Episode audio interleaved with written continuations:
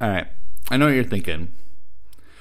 What cold open, what kind of kind of gimmick is Jake going to do this time? But we have Emily Johnson, founder of Minnesota Neurodivergent, on today's episode, and we're going to keep it super serious, right, Emily? Very serious. No gimmicks whatsoever. None. Absolutely just 100% business. Absolutely none to the point. Exactly. Mm-hmm, mm-hmm. Eggs and bacon, baby. I'm so hungry for breakfast now. Dude, I could very much so go for some breakfast right now. Man, I had some Taco Bell breakfast burritos this morning. It was great. Ooh. Yeah, you're speaking my language. T B Z all day. All right. Should we do this? Let's do it. You want to say it? Yep, no gimmicks. She didn't say it. Cue I the music. said, I'm like, Jake, give me some cues. All right, redo it. You want to say cue the music? Cue the music.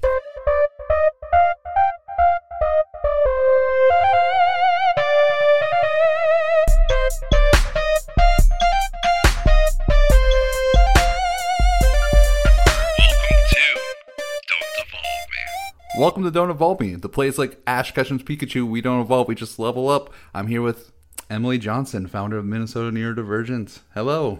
Howdy. Thank you for having me. I'm happy Yeah. to be here. Yeah, thanks for coming on. I'm glad to finally have you on. Of course.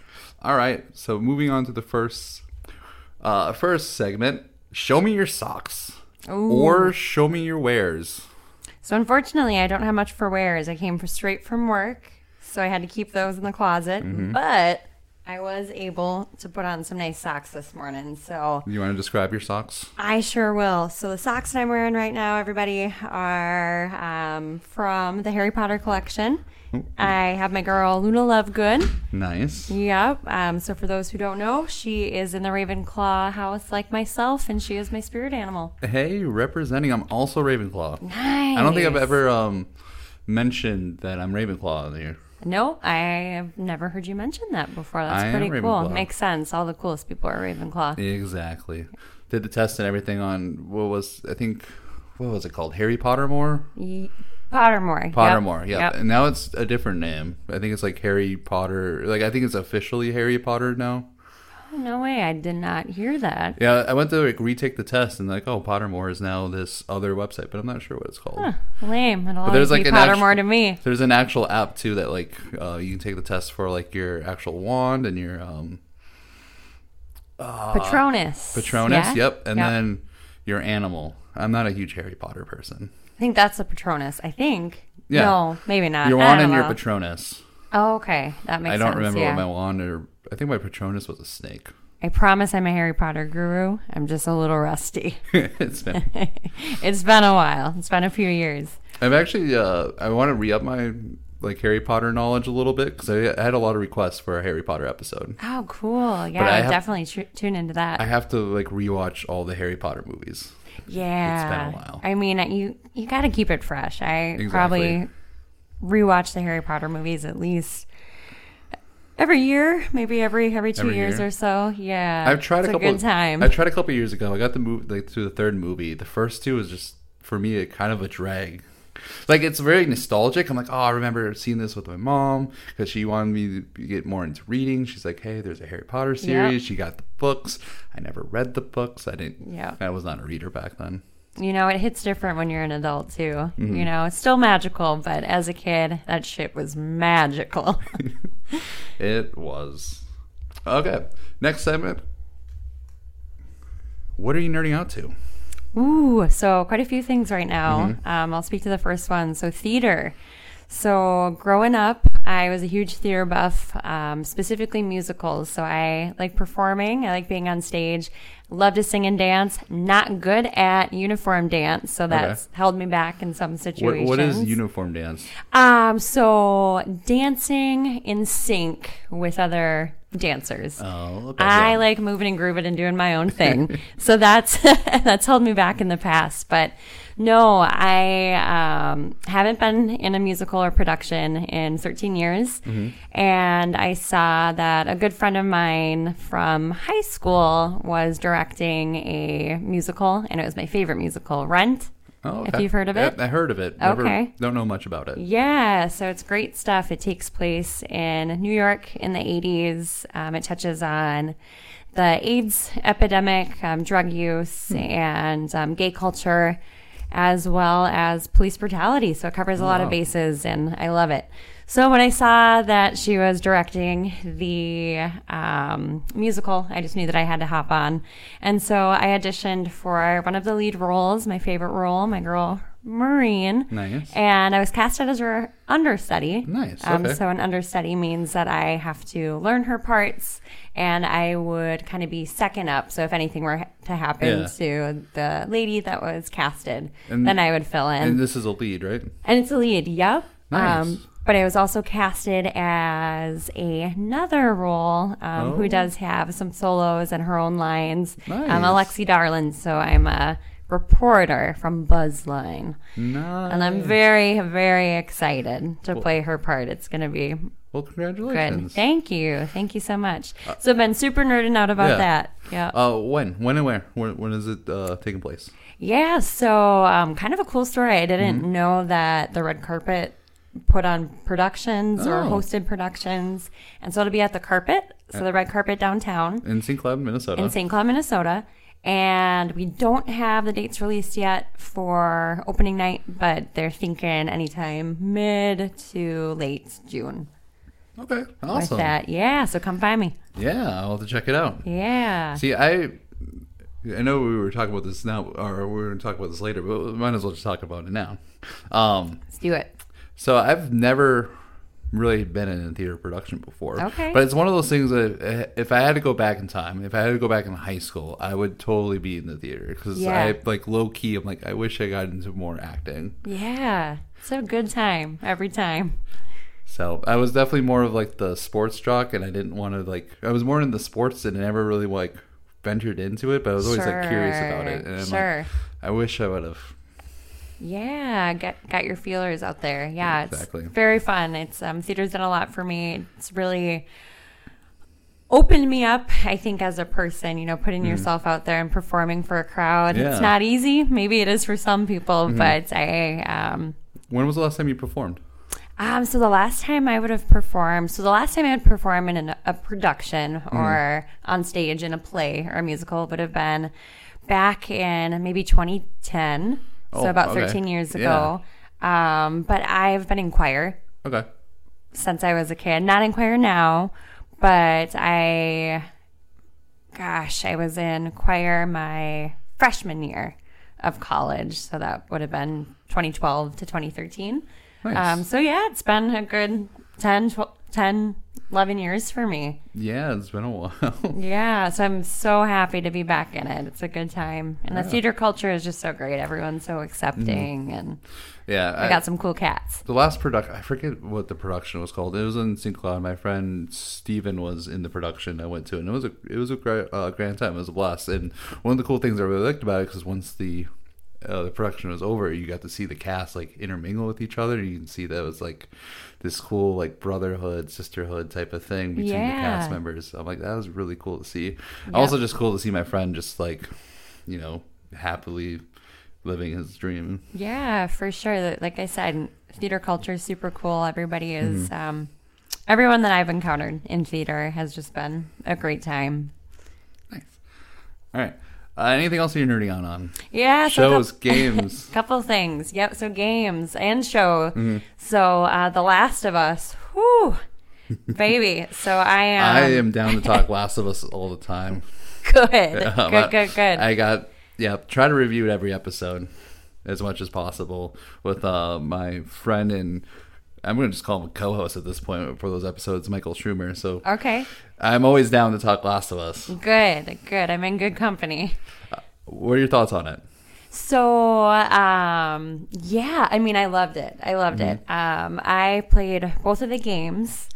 on games, all right. Console, yep, yep. So I played both of the games, and so I went into it with high expectations, and um, I, I really can't complain. I know in the media, I've read that people have been maybe frustrated by the fact that they didn't stick to the entirety of the plot and they kind of swayed from the plot or expanded on Yeah. things from the plot.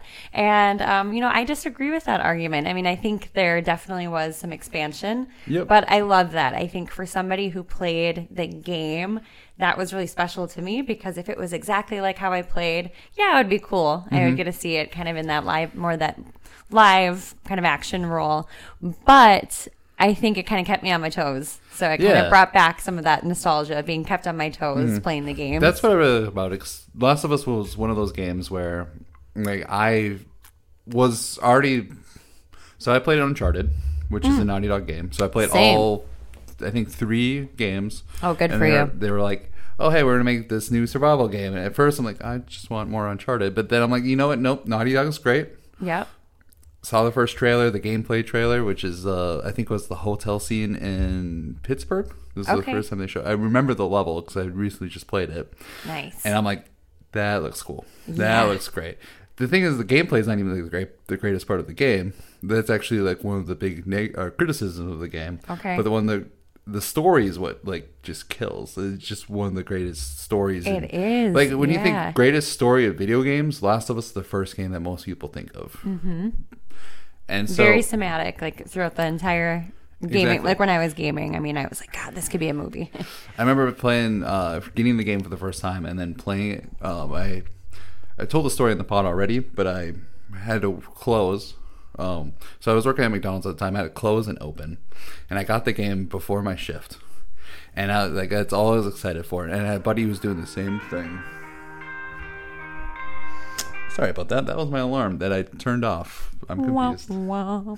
That's all right. Even thought Background about it. noise. Exactly. Good song though. True. Um, where was I?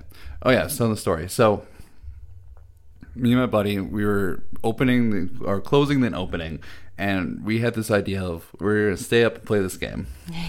and we only were able to play the first like hour or three hour section.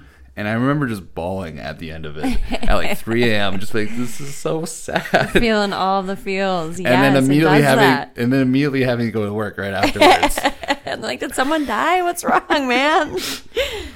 So that's my first memory of Last of Us. I do agree that I like that they switched it up because for somebody who plays plays the games, the last couple episodes I think they played it to a T. Like because I remember I was playing the game and Sapphire's never played the game before, um, so she was watching me play the game, and then we were basically playing up to her, her episode.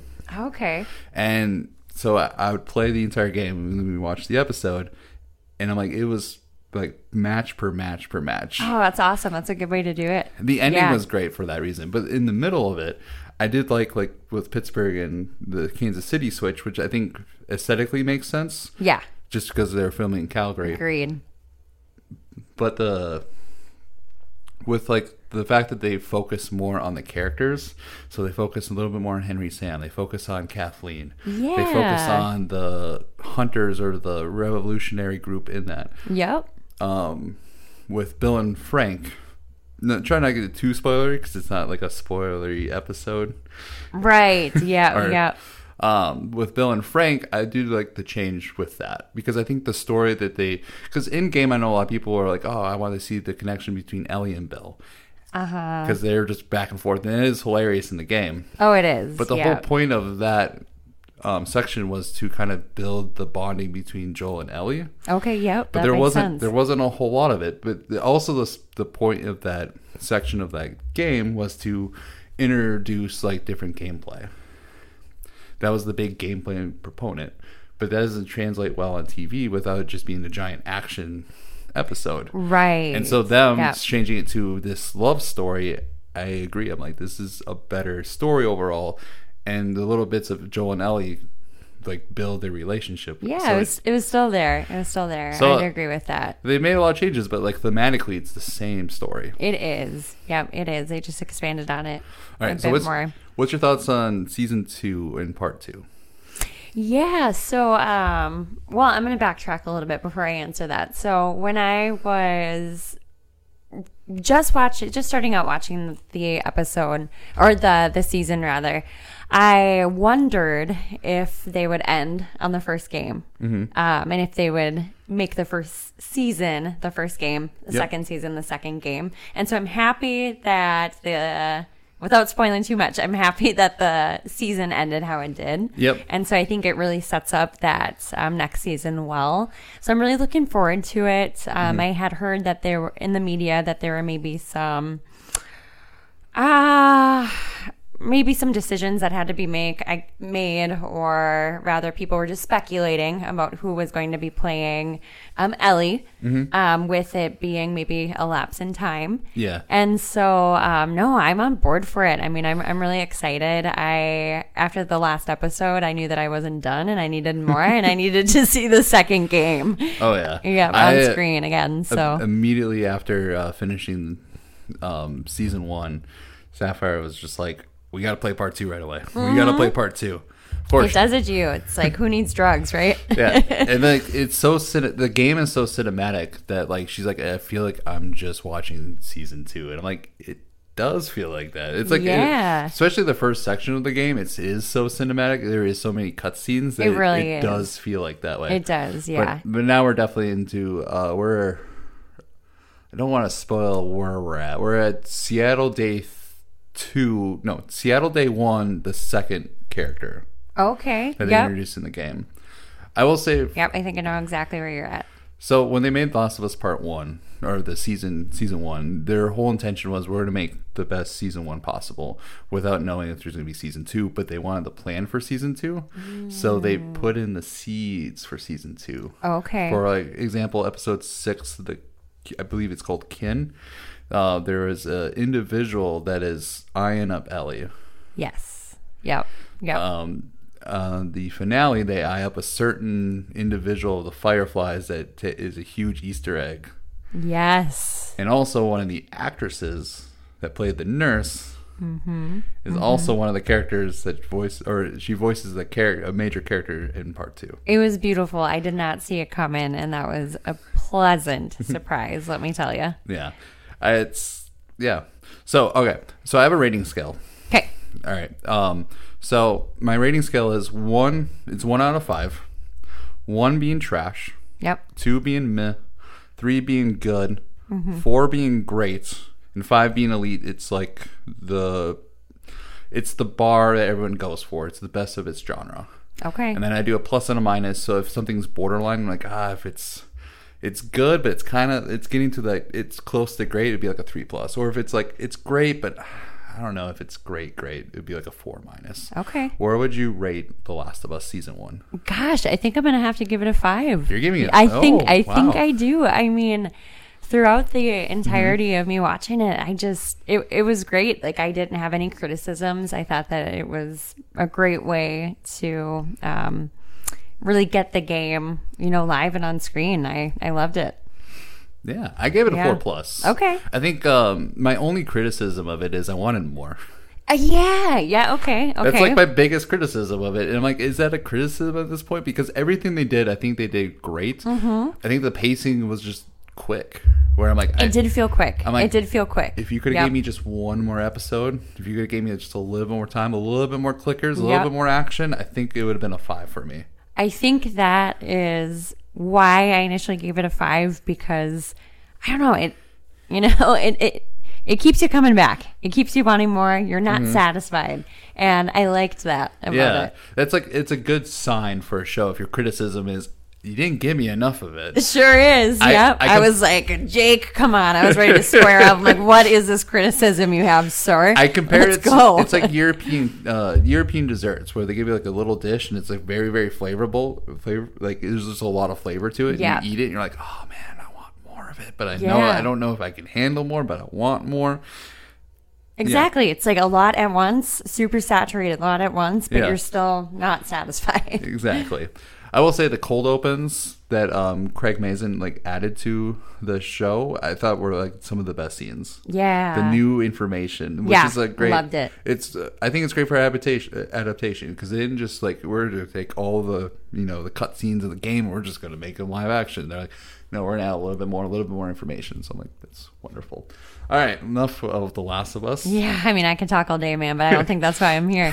Talk about Last of Us. If uh, if the audience wants a little bit more spoiler talk of The Last of Us, please check out my episode, uh, Last of Us season two predictions, and we get uh, me and Michael Schumer get a lot more into it.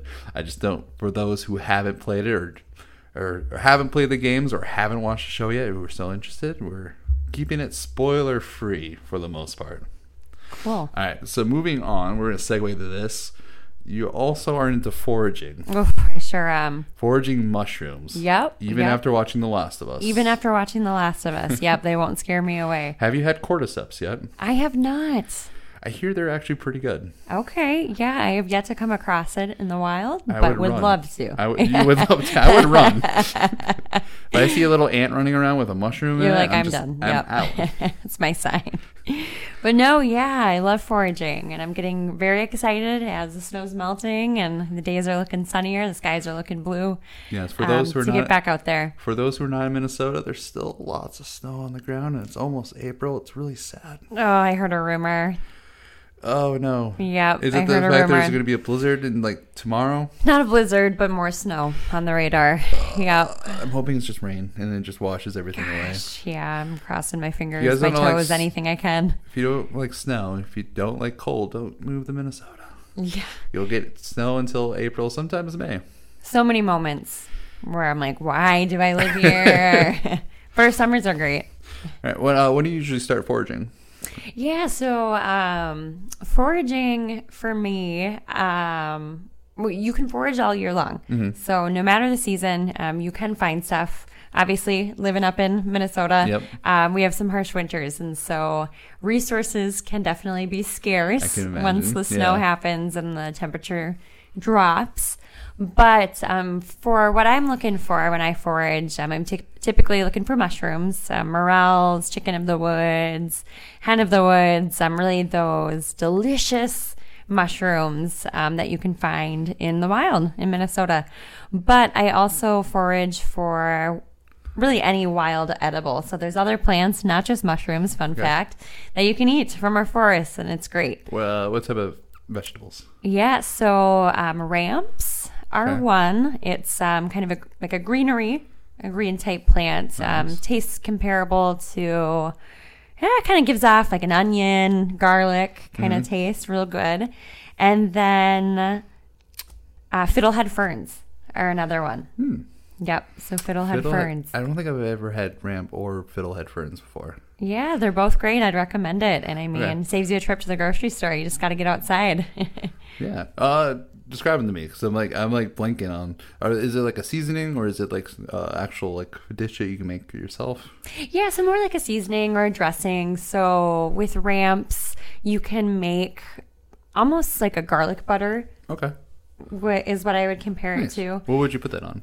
You could put it on toast. You could throw it on mashed potatoes. Um, really, whatever you would use garlic good. butter for. I haven't you had could dinner use yet, so that ramp butter. Yeah. Oh, it's it's a treat for sure. And then the ferns, the fiddleheads, that's more. Well, gosh, people just do such crazy things Mm-hmm. with these, but um, I've seen them used with um, like mushrooms, kind of used as a side dish or an appetizer. Uh, you can throw them in a salad. There's opportunities are endless. Nice. Yeah. See, I've never gone foraging before. My only foraging experience is Stardew Valley. I love Stardew Valley. My sister put me onto that a few years ago, Yeah? and yeah, it's Let a me- good time. Let me guess. You played it and then you didn't stop playing it for months. Yep, that's exactly how it went down. That's how it goes for me. Yeah, it takes one to know one.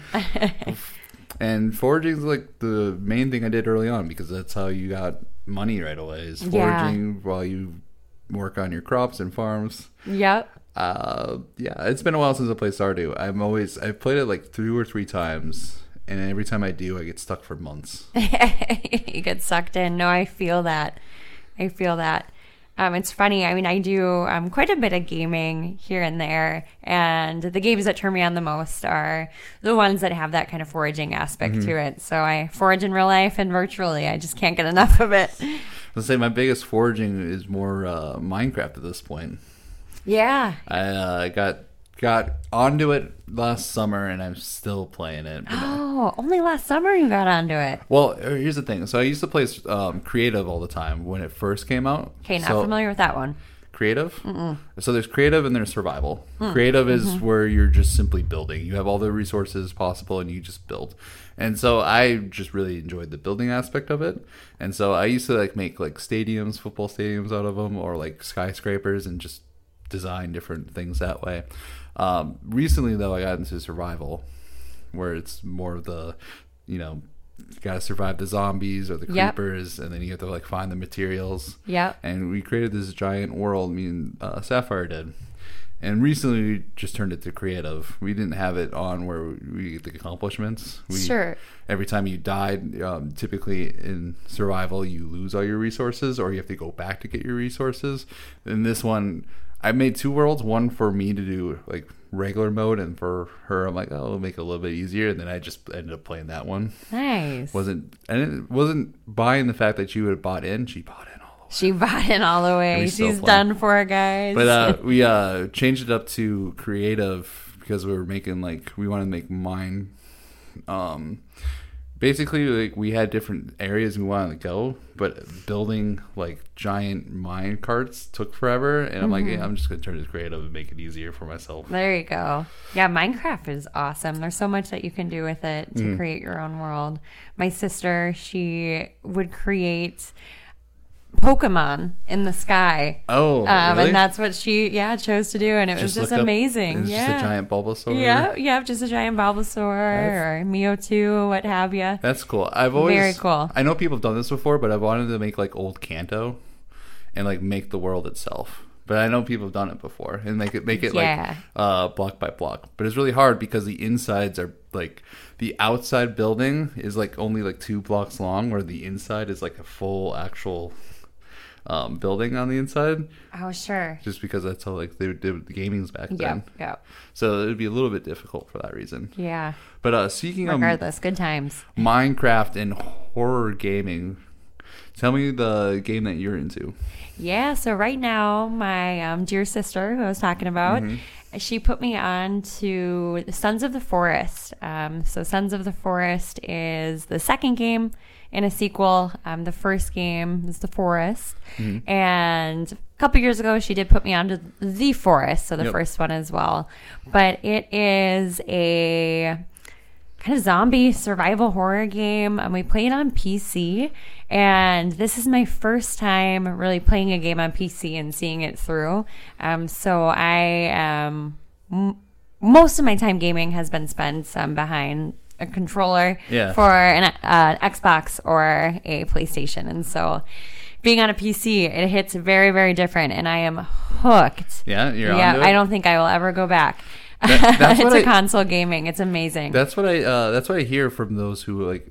I have uh, my own PC built up. But I usually just hook up a controller to the PC. I'm still into the controller, but when uh, when my PC gamer friends tell me about it, they tell me the same thing. Like, yeah, it's so much better. Yeah. Oh, it is superior all day. So, you do you have your own PC then? So, well, I share it. I say that I share it, but really I don't. It's my fiance's. Okay. But we live together, so you know, by product, I share it. I Do, would do say. you know the specs? I don't. I do not know the specs. I wish I did, but nope. That's where. Yeah, I'm trying to get my computer up. I I need a new graphics card, but it's so they're so expensive right now. You pl- like, I need like to spend like seven hundred dollars on a graphics card just to play like the uh AAA games. Yeah, it's a pretty penny for sure. It is, and like a couple of games I want to play is like the new God of War when that comes out. Um, Hogwarts Legacy is another Nice. one. Have you played that one yet? Oh gosh. Okay, so funny story about that. Okay. I would have loved to play it. Yeah. So I went to GameStop uh, maybe a week after Hogwarts Mm-hmm. Legacy came out. Picked up what I thought was a Hogwarts game for my Oh, no. PS4, Oh, um, only to get back home after sending some Snapchats Mm-hmm. to my siblings, um, expressing my excitement. And as I was about to unbox it, stick it in my Oh, console, no. I got a phone call from my brother. And he's like, "Hey Emily, did you open your game yet?" I'm like, "No, I'm just about to. I'm so excited. I'm gonna go in."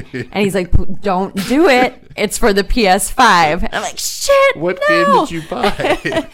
So I bought Hogwarts Legacy for the PS5 instead of the PS4. Oh, okay. And they don't have it out No, not yet. for the PS4. it's- So I was April. yeah, I was I was pretty let down, but it all worked out because then um, I got a phone call from my sister who didn't know about this whole you know Mm-hmm. Yeah. hiccup, and she told me, "Hey Emily, your favorite game's coming out tomorrow, Sons of the Forest," and I'm like, "Fuck yeah, Nice. let's go!" It's al- so it all worked out. It was It is also wash. on PC too. So if your Yeah. if your fiance Yep. has a PC that's good enough to play Hogwarts Legacy, I could do it. Yep. you you could do it, and you I could could. try out the uh, keyboard and mouse method too. Okay, I guess what I'm running into is that so I went back to GameStop to return the game Yep. that I couldn't keep, and they wouldn't accept it. I lost my receipt, so that was unfortunate. They weren't able to print me a receipt, and so now I'm sitting on a game for a PS5, and I don't know anyone who has a PS5. Everyone's that I know is just sticking to the PS4s. So Yeah, I'm like, do I buy one? Do I not? Probably not because I'm getting into PC gaming now. So that's fair. yeah, if you know So- any, if anyone looking, I, I, got will one. let them know. I feel like if you have a PS5, they're going to buy all the PS5 games. Yep. At this point. All right, I do have a little, uh, little bit thing to say about horror gaming and horror movies. yeah, let's Um, hear it. So I'm not a huge horror fan when it comes to movies. I will Oh. not that I don't like horror movies. Yeah. They bore me. They bore you. Because okay, maybe I- you're not watching the right ones. It, that- that could be. I think just because I know there's like horror fans, and anytime there's like this horror setup, there you get excited for it. For Yep. me, it's just the tropes are always the same. It's always Sure. like there's a group of people, there's an external force. Um, this external force is taking them down one by one, and the really the whole mystery of the horror. It's like, does this person make it, or does does the protagonist make it, or do they not? Everyone else is probably going to die at this point. Mm-hmm. Is the protagonist going to make it, or is the external forces going to win? It's a survival movie. To me, I just see those tropes, and it's unless they do something a little bit like twisted or they add a mystery to it. Uh, movies that I can think of as Scream, like the original one. There's Yep. like a mystery of like who's the killer. Yeah. it has to be somebody, and they have that huge twist where there's two killers. Um, Cabin in the Woods plays with these tropes all the time, Uh huh. or sometimes like um, what's it good? Like The Conjuring just plays with the tropes really, really well. Yeah, yeah, I would agree. Yep, they kind of so, do like, their own thing. they're, like, they're- predictable. I, yeah. I see where where you're. So I, I always get bored, and like if if there's like a movie, a lot a lot of times the movies just play into the tropes, and it's just boring for me. Yeah. But here's the thing about horror gaming: it's a little bit different. Me and Sapphire flip on it. She loves horror movies. I'm Yeah. sure you walked into an office with her having a horror movie on. Oh yeah, middle of her yeah, work. yeah, definitely. And I appreciated it because I am a horror buff myself. Nice. Um, I'm curious what your favorite horror movies are. Then Ooh, so ah, gosh, hard question. here, let me. Let me I'll have you think about it. and I'll finish my statement. Beautiful. Let's So do it. I'm starting to like horror games more for the fact that like it's it's the same concept, but it's a little bit different because Mm-hmm. there might be people around you, but for the most part, it's usually just one protagonist. And yes, there's an external force that's trying to get you, and you're trying to survive, or there's multiple external or external forces. Example, like Last of Us is one of the games I'm playing.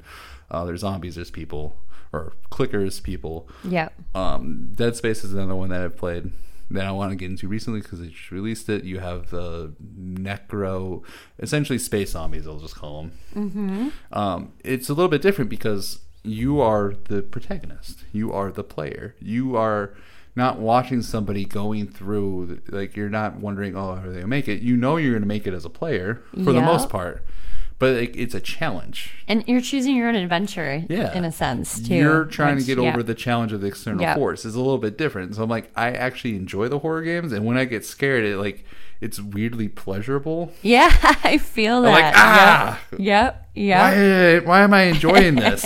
like even Minecraft It's a survival, good release. going into like the like the caves and like you're and then you have like spooky music, and I'm like, I have no idea what I'm walking into, and I'm like kind of scared because like if I die, then I have to like go all the way back. But I'm also enjoying it. Mm-hmm. So I just like realized I'm like, okay, horror movies, eh, I'm kind of bored of them. Horror games, it's like the same concept except I'm going through it. So I gotta ask, what do you think of like psychological thrillers? Because those are, I mean, I wouldn't say one and the same, but they are similar. I enjoy psychological Yeah. thrillers. Okay. Okay. Like I'm not dissing the horror genre Yeah. whatsoever. I would I could, I used to write comics and stuff, and I've had some horror like comics to it. Nice. So um, I You I, like the idea of it. You I just like- haven't been super impressed by.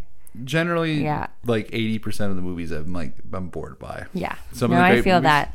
Cabin Yeah. in the Woods, one of my favorite ones. Yes. but that's more like horror sci-fi. Playing I would tropes. say so. Yeah. Yeah. Yeah. So- Cabin in the Woods is definitely one of my favorites. I would say. Right. Um, Sinister. I. I think I've watched Sinister. Yep, I like Sinister. That's more movies like that. psychological. Yeah, maybe a bit more psychological. That's the one where he goes into like the dark dimension and there's like the devil or like the demon in there, right? Yeah, and then there's the kids Okay. involved that Yep. are, yeah, causing causing a scene. We'll say. um, Blair Witch Project. That's a classic. I've always I've- loved that one. I tried watching that movie and I couldn't get into it. okay. Yeah, Um, anything in the woods. I mean, yeah, I'm a forager, so Anything in the That's- woods. Um, what's the movie? Evil Dead. Mm-hmm. Yeah. I've watched the remake. That's it. Okay. I'm disappointing my audience probably. you probably are. Yeah, the original's great. Um, Check it Trick- out. Trick 'r Treat. Oh, Trick 'r Treat. Yep. Yep. I wasn't really into the Saw franchise when it first came out. Yeah, I wasn't a huge fan either. You weren't. Oh, you weren't a huge fan. No, no, was- not really. I was. oh, you were a fan. I was. You the, were, The okay. first three I was into, and then the fourth one was just essentially torture core. yeah, Yeah, Or torture porn. Yeah, that's. It was like. yeah. Either way. Like, oh, there's not a mystery of who this person is or they make it out. It's just okay. I don't want to see people just get tortured. That's Yeah, I was young when I watched them, so I think um, maybe part of my not being super interested in them when they came out was just because I was a scared kid. that could. But- be. I just really like the first one because I'm like, oh, that's such a twist at the end. And I'm like, I was just like in love with the twist, and then the, the second and the third one also the twist, like different twist, and so I was really into it. And then it just kind of got meh, like most horror movies franchises. right. Yep. All right. Anything? Any other horror movies that you can think of that is like your favorite? Before Gosh, um, The on? Ritual's a really good one. Okay. I would say that's yeah, probably falls into the horror genre. I'm um, another one that takes place in the woods, but super good. Nice. All right.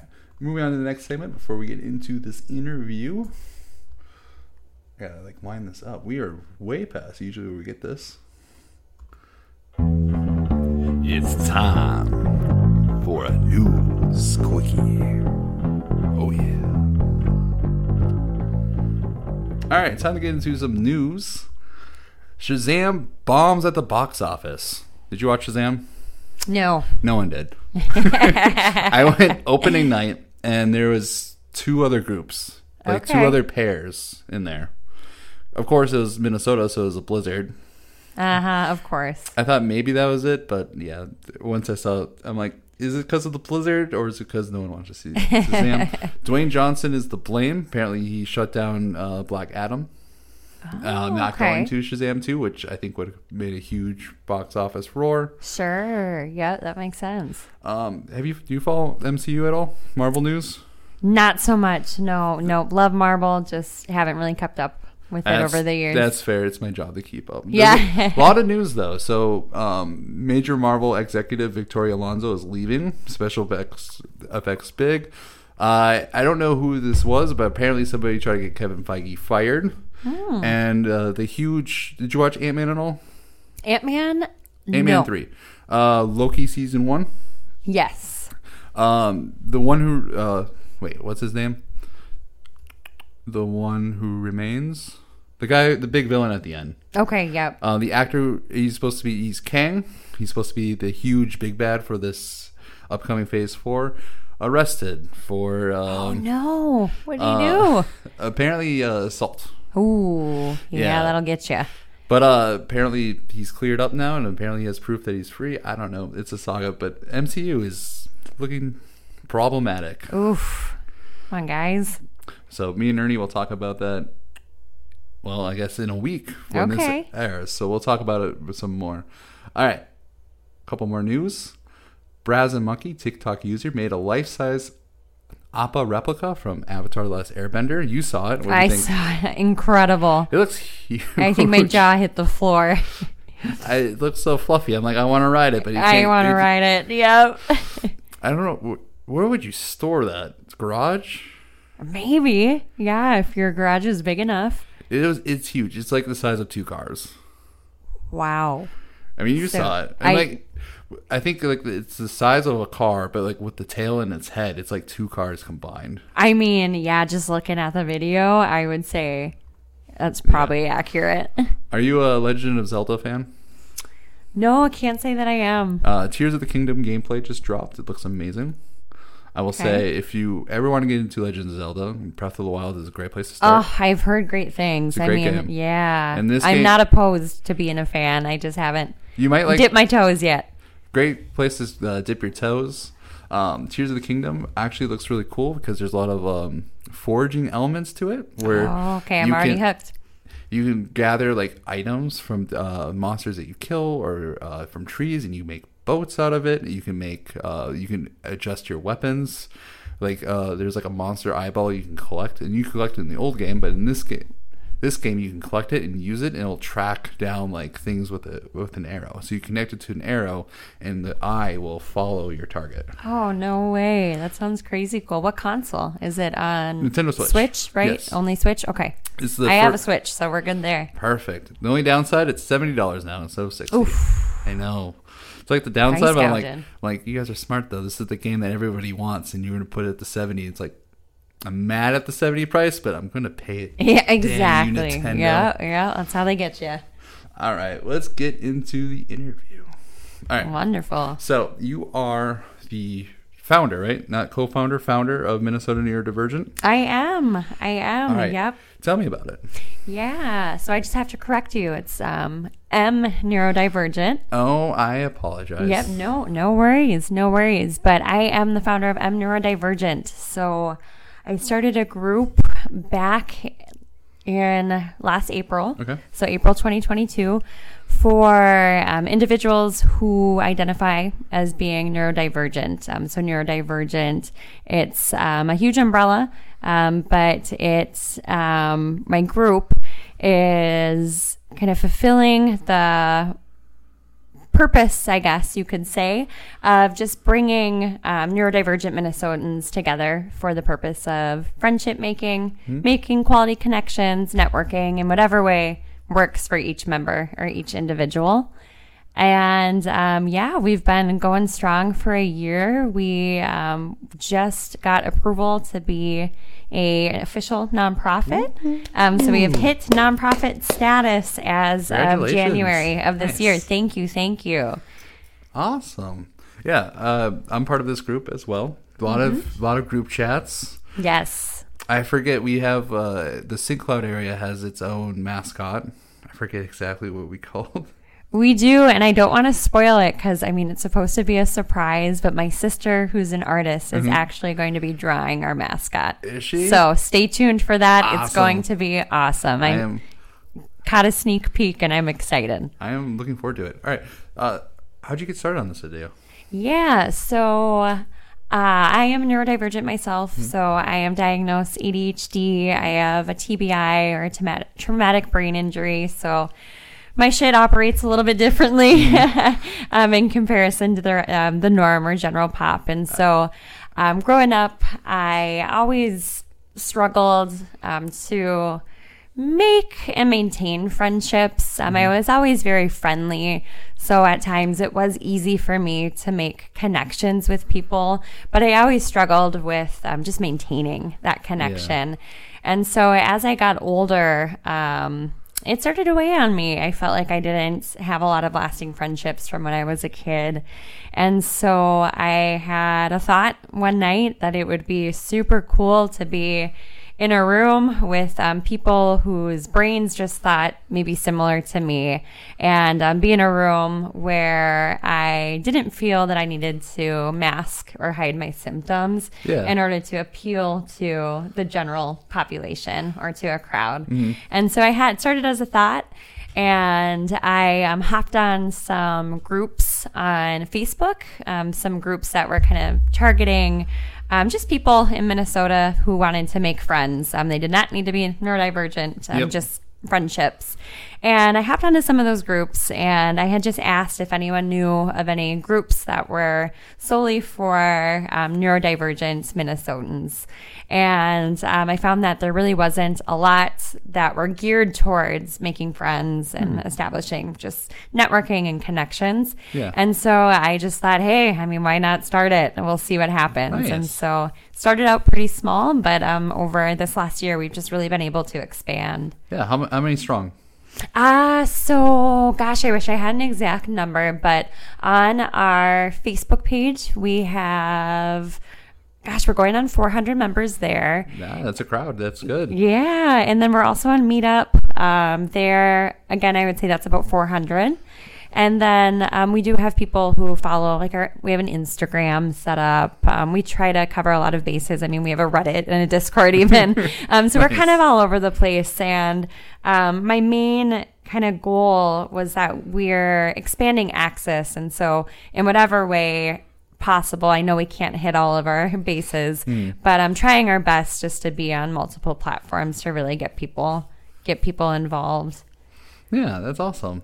Yeah, thank you. Yeah, with the show, I'm also trying to like, do a very similar thing. So I, I understand the getting multiple platforms, trying to get multiple bases because not everyone just does Facebook. Right, They exactly. Discord or they do Reddit. Yep. So I feel like it's a lot of maintenance, though. Yeah, yeah, it sure is. It is. It is. Um, but lucky for us, we have been able to establish a board now. So we do have members that serve on our board. We, board. We have six now, and awesome. um, so we have more people kind of with feet on the ground helping us manage some of those things. That's so awesome to hear. Uh, there's a couple things I want to touch upon Mm-hmm. because the feeling of like friendships. I'm also, I mean, I'm part of the group, so I am Yep. also neurodivergent. Yes. Uh, diagnosed ADHD when I was the age of seven or eight. Still trying to get that. I don't know if I need an adult diagnosis, but would like to have one. Just, yeah, Um, but the maintaining friendships part, I definitely get, or not feeling like you fit in. That's definitely something that like hit me when I was younger. When I was in my teenagers, teenage years, I felt very like in a shell because I was trying to appeal to everybody else, yes, and it like I understand that like I just want to be me. I don't want a mask, which is definitely where I'm at now. yeah, And I, one thing I noticed is like the friends that I actually talk to, we're all kind of like figuring out like, oh, wait, you also have ADHD? wait, you have ADHD too? yes. How are we just like the ones that like the friendships that i've like maintain are like the ones who also have ADHD? Like those are the people I connect with. Isn't it funny? It is funny. It It's like- happens more often than not. and it's really cool. I'm like, I don't feel alone, which is why I really like this nonprofit that you started this group. Yeah. It's like, oh, there's multiple of us. Yeah, you're not so isolated. I think that was, Mm-hmm. you know, important for me too. Um, so yeah, I mean, started it, I guess I would say, with some selfishness, and that I was doing it for myself, so I could just get out there and just meet like-minded people. But Yeah. of course, um, I wanted to give give back and just really Well- um, expand that access, like I said. Well, there was a huge void, and you felt there was a need. Um, I mean, you say selfish, but I feel like every action. This is my opinion, of course. I feel like every action, even if it comes off as selfless, is selfish because Yeah. everyone gets something out of something. Like Exactly. Their actions, Yep. but your quotation mark selfish act created a community that's now 400 going on 500 strong so that's yeah, it's awesome. It's been great.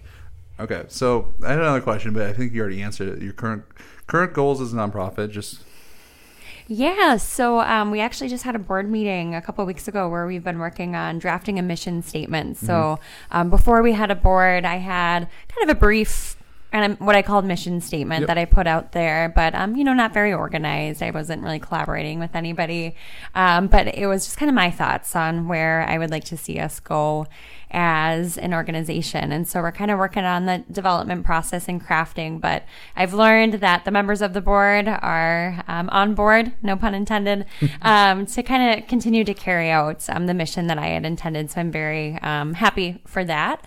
But um, what's from what I have taken away um, from that meeting is that um, one thing that's very important is that we are by the people for the people. And so um, we do kind of place a requirement on our group in that you do need to either self identify or have a diagnosis of some neurodivergence in order to be a member. Um, that's super important to me. Um, like I touched on earlier, um, with the masking, um, I want to create a space where there is no pressure to mask. We Yep. can all just be free and happy and comfortable just being ourselves. And my fear is that if we inter- introduce um, allies, um, I understand and I recognize that allies are so important. Yeah. And we need um, allies. We need people out there helping us fight that good fight because um, that good fight shouldn't always be put on us, right? Exactly. um, as a minority. And so um, that's one of our huge values is that we're just keeping this safe space and that we are um, encouraging members not to mask. And so with that, um, we want to continue to expand our access. And so our goal is to get localized chapters in like major cities or near major cities in Minnesota. So right now we have a chapter in St. Cloud. We have a chapter in um, various areas in the metro. Um, up in Duluth now recently. Mankato, and I feel like there's one other that I might be missing, but maybe it'll come to me. Moorhead Fargo. area? Moorhead Fargo. Yep, yep, there we go.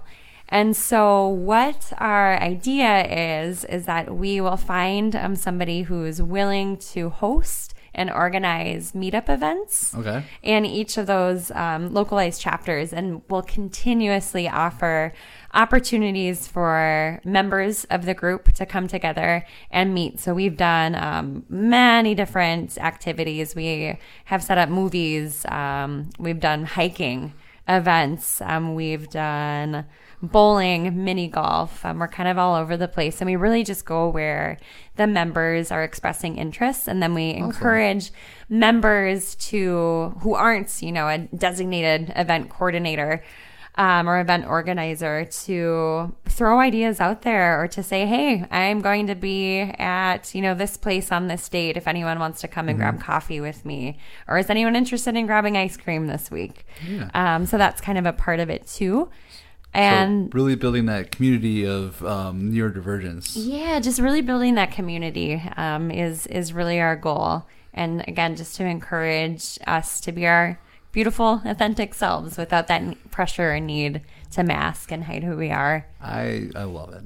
Thank I, you. I, I really do because it's it is hard when you're around like uh, like at the workplace or if you're like out in public and that the idea of like masking or having to hide yourself is or family functions is definitely where I think of. oh gosh, yeah, I feel that. So you kind of already answered this question, but in five years, where do you see MM neurodivergent? So M neurodivergent. So it's kind of a play on words. The MN, Yep. you know, comes from you know us being in Minnesota. So- um, but M neurodivergent because um, it kind of plays into like that's our identity. I- we we are mhm. neurodivergent. Well, I so- apologize for the. hey, no worries. I just had to call you out. All right, should have called me out sooner because I made the mistake several times. Should have done it right away in the preview. All right, um, so yeah, five years, long term plan. Where do you where do you see this nonprofit going? Yeah, I just see us continuing to expand and continue to fill that void um, for individuals. Um, I would love to see us just continue to grow and just to con- continue to see people um, giving us that positive feedback that, yeah, this is working and um, we love it. We've, we've had some great feedback so far. And um, we're just going to continue to listen to the needs and the preferences of the community. And so we do a lot of polls within our group. And so I'd like to see for us just to continue to poll our members um, to Oh. see kind of where the interest is and where their preference where their preferences are too. Awesome. All right. So how does one get involved? Yeah, so to get involved, um, we are again kind of still, you know, in the development. Gosh, we we again we're just recognized as a nonprofit in January, so now we're kind of figuring out like all of the ins and outs of being a nonprofit, bylaws, and all of that. And so with that, um, there's a lot of work that we still have to do. We don't have a website right now, but we're working on setting up a website that's going to host um, all of our events so people can see when those are. But right now, our two main social media platforms are Meetup Okay. and Facebook. So if you do a search of M neurodivergent, so that's M neurodivergent, um, capital MN. you can find us on those websites. We have a Facebook group and a Facebook page, as well as a meetup group that's um, localized to the St. Cloud, um, Twin Cities, and all of those other areas that I mentioned. Awesome. All right, we're hitting the hour mark. I, that's all my questions for Minnesota Neurodivergent. Uh, would you want to end now, or did you want to talk a little bit more about your personal story with ADHD? Uh, I could talk a little bit about my personal Okay. story here. We, can keep it a story. All right. Yeah. So, personal story with ADHD. From what I understand, you're kind of a late diagnosis. Yes, yes. Not a late bloomer, but a late diagnosis for sure. Yeah. so, um, my story is that, you know, with, with neurodivergence, um, typically it's something that you're born with. And so, you know, I've been neurodivergent since birth, but undiagnosed. And so, since I was 14, I um, really struggled with mental health symptoms. So I really had a consistent diagnosis of anxiety, depression, kind of throughout um, college, throughout high school, and then into adulthood. And I saw many different professionals um, who you know, gave gave me these diagnoses. You know, we tried meds, we tried different therapies to help kind of combat the symptoms that I was feeling, and I just never felt that. Um, it- you know, some things worked. You know, I was having some relief with some of those symptoms, but I still felt like something was missing. Yeah.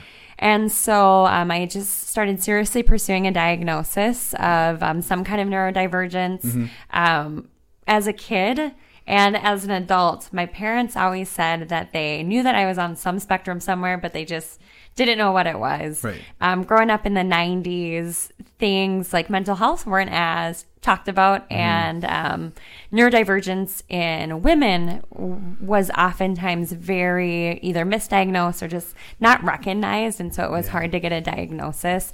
Things are um, changing now, which is amazing. And so there was. Yeah, I think a bit of pressure maybe for my parents just not to label me. They felt that I was happy and I was thriving, but you know, little did they know I was struggling with a lot in my my little brain. Yeah. Was there Um, well, a lot of masking? I'm guessing. There was a lot of masking, and now that I got my diagnosis, I've um, kind of interviewed my mom a lot. I've asked her a lot of questions about just like how how I was as a kid. Um, I just want to understand this and how it's been impacting me really my whole life, not just when it got hard for me in adulthood. Um, and she said that once I got enrolled in public school, so like the second I went to my first day of kindergarten, Yeah. there was just a change in my behavior. Like I, I, um, I kind of dulled like my just personality. Mm-hmm. Um, and she said it was very, very clear. And so, yeah, I think there was a huge masking component. Yeah. Um, I was always super duper shy um, in school, Mm-hmm. but then you'd get me hanging out with the neighbor kids and I'd be a completely different person. Interesting. Yep. I, I know it's like a lot different in women, and I'm not going to talk. So I was diagnosed as a kid with uh, males. It's really with little boys. It's really obvious because we show the hyperactivity part very, very easily. Yes. Um, One of my siblings, I won't specify who because I don't want to like, give out that information. yep. One of my siblings also recently diagnosed as an adult. Okay. Cool. and it shocked me and my other sibling because we're like, "Wait, what? You Mm-hmm. Yeah. also have ADHD?" It was one of those things that shocked me because she masked.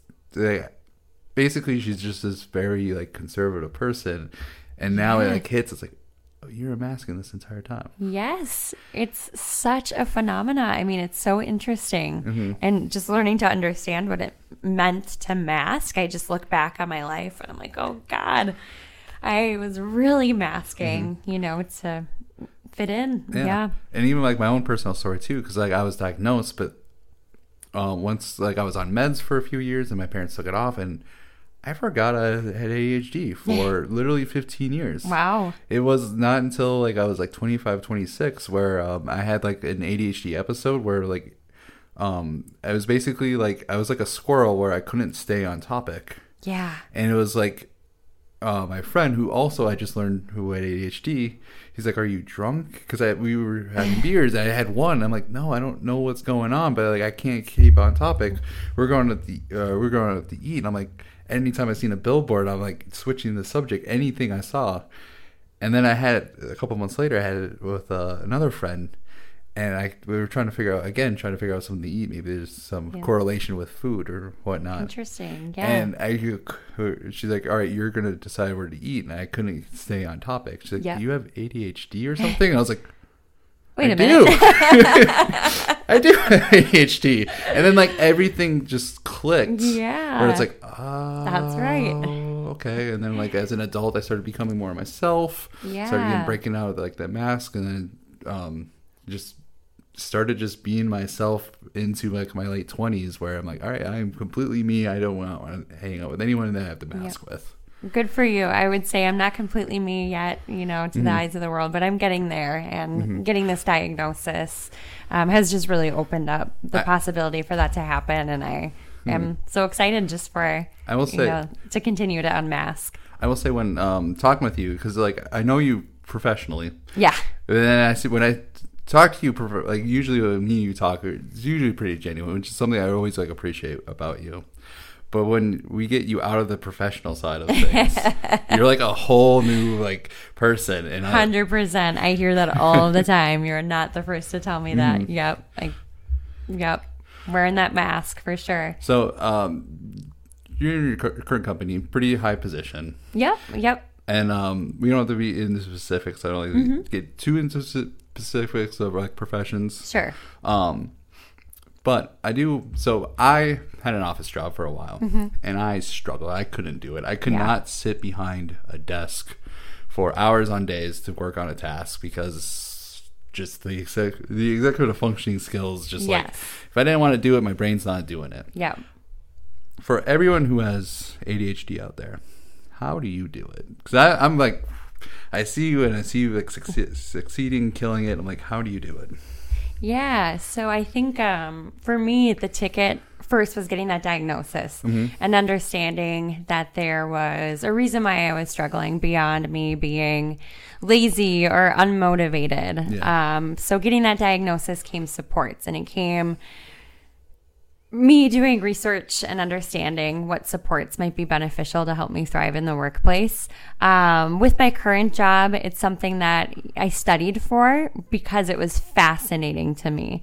And so I think having that fascination in my job has really helped me thrive because I'm doing something that I just love to do.